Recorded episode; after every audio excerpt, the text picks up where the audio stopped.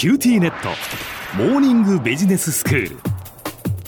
今日の講師は九州大学ビジネススクールで異文化コミュニケーションがご専門の鈴木雄文先生です。よろしくお願いします。よろしくお願いします。先生今日は英国における異文化シリーズということですが、はい、どういうテーマでしょうか？今日はロンドンの会になりますのでその中にある劇場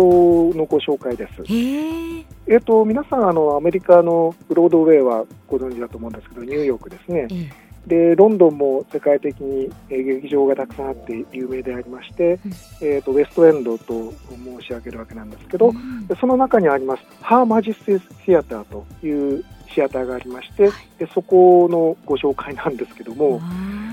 実はですねあのそこでやってるのはオペラ座の怪人というやつでいいですね。いいですよね、はい、実はそのこの劇場で長いことこれをやってるのでここといえばオペラ座の怪人となっていますけども、はい、えー、実際は、まあ、あの何十年間に1回こう別のものに変わるんだと思うんですけど、まあ、今はハーマジェスティス・ティアターといえばもうオペラ座の怪人と、まあ、いうふうに決まってるわけなんですが。このロンドンの地域にたくさんあのこういったミュージカルをかけているところがありまして、うん、まあキャッツとかね、レイ・ミゼラブルとか、ライオン・キングとか、皆さん聞いただけで、あの想像できるものが多いんですよね。見たいですね。ですよね。えー、あの非常に不思議で、その同じものをこんなに長いことかけていて、そしてお客さんを失わないっていうのがすごいなと思うんですけども。いや、でもやっぱり何度見てもね、楽しいですからね、ミュージカル。そうなんですよ、リピーターの人が多分多いんでしょうね。はい、えーはい、ところがあの、ハーマジェスティーズというのは、いわゆるその女王陛下にあの呼びかける時の表現なんですよね。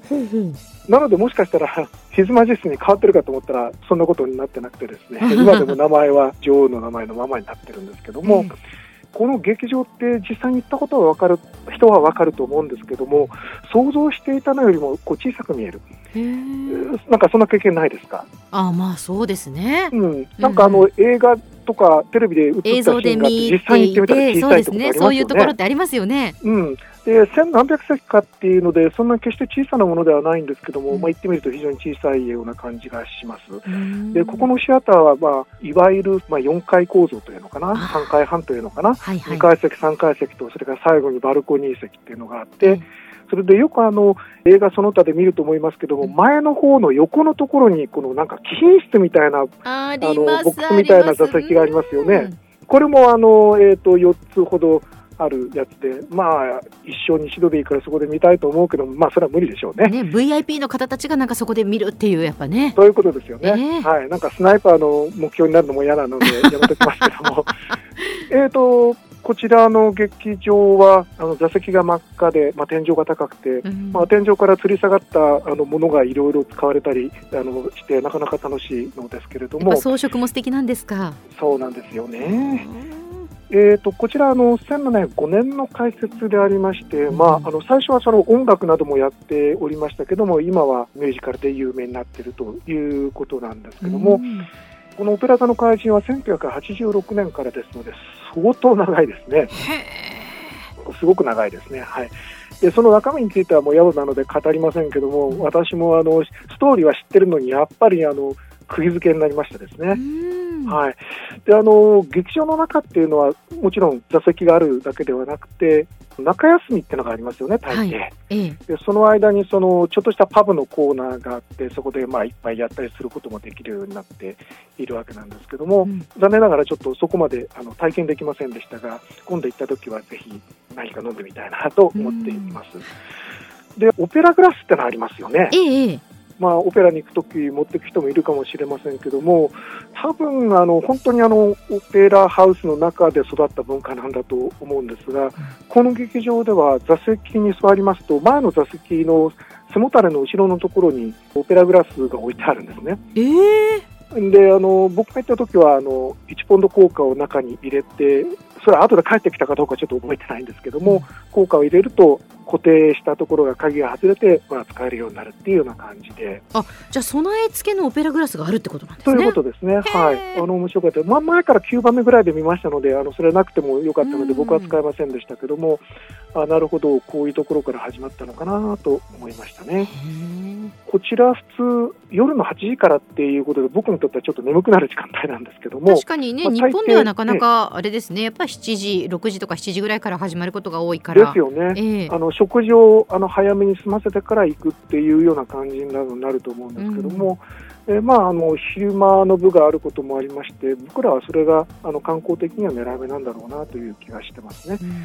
で夜8時から始まると終わりが本当に遅くなるので、うん、ロンドンの中大都会でありまして中心部ではあるんですけども比較的まあ夜な夜な歩き回るのも不安なので、まあ、観光客の方には僕としてはそのお昼の部を行くことをお勧めしたいと思いますね。はい、で注意点がいくつかあるんですけども、うん、柱が何本か立ってるんですよ。ええであの劇場の予約のページを見ますとこの席はあのちょっと見えにくい件ねみたいなその注意書きがこうある席があったりするのでなるほど。えもうどこでもいいからって適当に買わないでちゃんとそこを見て買った方がいいですよということと、うんうんはい。それと慣れてこられる方は、これはまああの別に全世界的に同じことですけども、当日のその余ったチケットを近くのね、あのチケットオフィスにこう流して安い値段で売ったりすることがあるわけなんですけど、うん、そういうのを狙うと、まあ、安く、ちょっと離れた席にはなると思いますけども、そういう見方もあるということですね。うん、あとはあの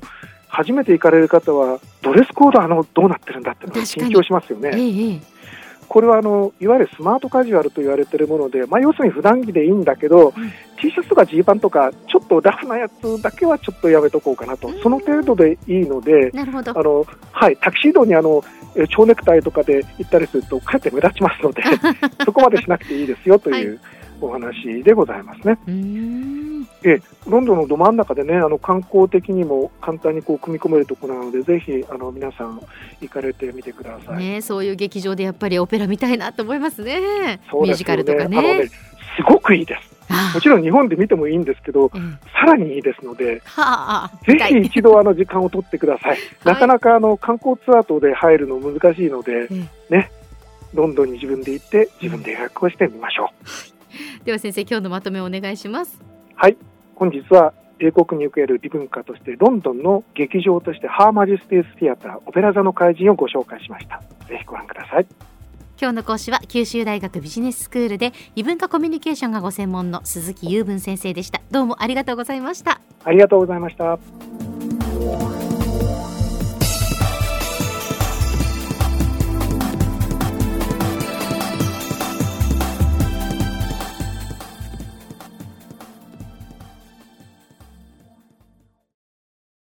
QTnet。